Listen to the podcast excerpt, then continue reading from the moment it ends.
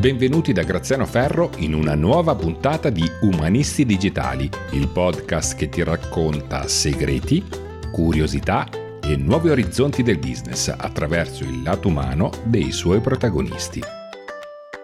Entra a far parte dei produttori di Umanisti Digitali. Vai su umanistidigitali.it, con 3 euro al mese puoi sostenere questo progetto e farlo crescere. Lascia una recensione e ricordati di iscriverti al podcast per ricevere gli avvisi dei nuovi episodi. Che cos'è un piano editoriale? Come si fa un piano editoriale? Qual è la differenza tra piano editoriale e calendario editoriale? Non lo so fare, non ci riesco, da dove parto? In questo episodio ti spiego in modo facile come fare il tuo primo piano editoriale.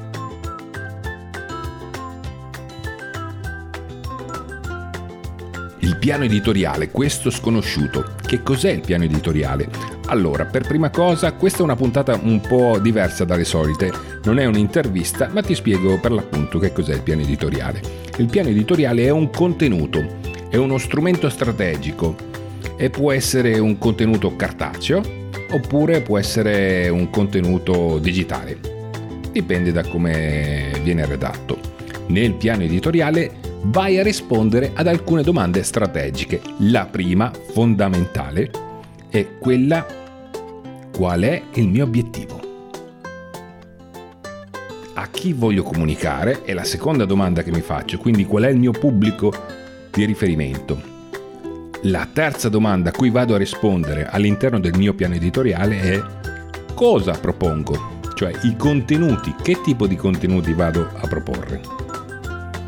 Una volta che ho risposto a queste domande, sarà molto più facile rispondere alla domanda quale tono di voce usare. Se un tono di voce più colloquiale oppure un tono di voce più formale, dipende sempre da quello che abbiamo risposto in precedenza. Quindi adesso che abbiamo capito in sintesi che cos'è il piano editoriale e quali sono le domande fondamentali a cui vado a rispondere, vediamo come è strutturato un piano editoriale parte da un'analisi mh, mm, del brand. Diciamo che per fare un buon piano editoriale bisogna partire da un'analisi del brand. Uno strumento per fare una buona analisi del brand è per l'appunto l'analisi SWOT.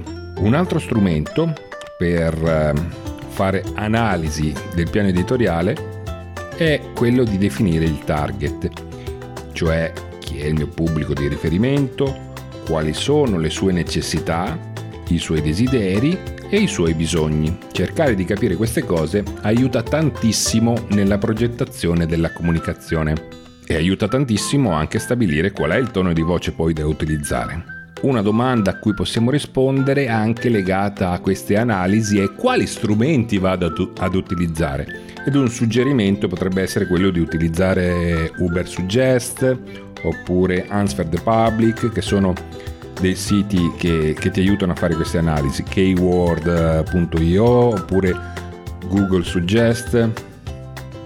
Insomma sono tutti strumenti che si possono utilizzare per realizzare questa tipologia di analisi se hai difficoltà a stabilire, per esempio, il tuo obiettivo primario legato al piano editoriale, quindi alla comunicazione, un suggerimento potrebbe essere trovare nuovi clienti? Potrebbe essere questo il tuo obiettivo primario? Oppure fare link earning? Oppure fidelizzare il pubblico? Potrebbe essere questo il tuo obiettivo primario? O farti conoscere, semplicemente farti conoscere, potrebbe essere questo l'obiettivo primario, ma va deciso in anticipo prima, cioè deve essere la prima cosa che decidi. Oppure creare brand awareness, cioè consapevolezza del tuo brand, chi sei, che cosa fai e come lo fai. Questi potrebbero essere i punti fondamentali e focali per partire con il piano editoriale. Un aspetto importante, un capitolo diciamo importante di questo documento, del piano editoriale, è mm, l'analisi dei competitor. Quali sono i tuoi competitor? come comunicano e nel come comunicano ci sta anche l'analisi rispetto alle domande che ci siamo appena fatti, cioè qual è il loro pubblico di riferimento, che cosa propongono, quali sono i contenuti che propongono, quale tono di voce utilizzano. Gli strumenti da utilizzare. Eh, gli strumenti possono essere SEMrush, Zoom, BuzzSumo, l'analisi dei social tipo Facebook, YouTube, Instagram, Twitter, Twitch, TikTok. Un altro capitolo legato al piano editoriale è dato dal calendario. Ecco che qui notiamo la differenza tra piano editoriale e calendario editoriale. Il calendario editoriale è una piccola porzione del piano editoriale. Che cosa c'è nel calendario editoriale che può essere quindicinale, mensile, trimestrale, annuale anche? Nel calendario editoriale noi mettiamo il ritmo di pubblicazione, cioè ogni quanto pubblichiamo un contenuto. Mettiamo anche gli argomenti da affrontare, quindi la sequenza degli argomenti se ce n'è più di uno.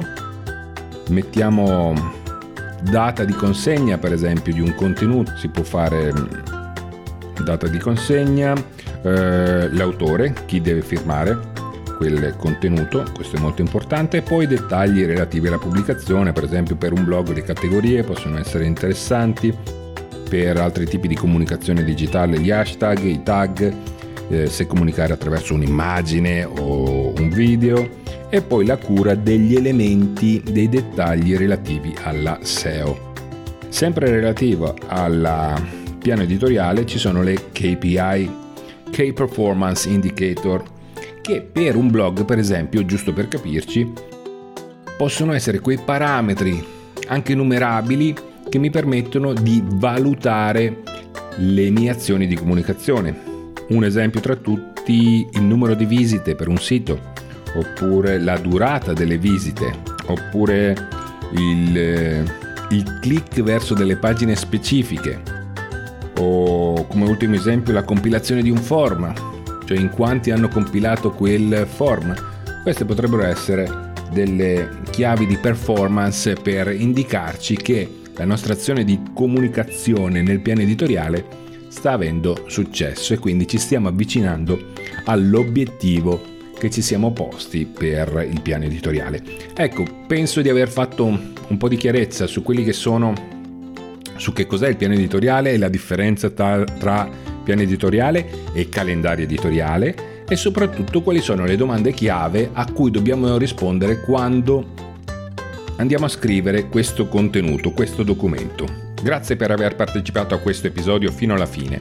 Se l'episodio ti è piaciuto ti chiedo di condividerlo sui tuoi social usando l'hashtag Umanisti Digitali, così che sempre più persone possano ascoltare questo podcast. Condividi questo episodio con altre due persone che possono essere interessate a questo contenuto. Vi aiuterai a diffondere il progetto e le persone che riceveranno questa condivisione potranno esprimerti la loro gratitudine. Ti invito a seguirmi su Instagram, dove senza filtri condivido la mia esperienza da podcaster. Se ti stai chiedendo come diventare produttore di questo progetto, vieni su umanistidigitali.it. Ti mando un grande abbraccio e ti ringrazio di cuore.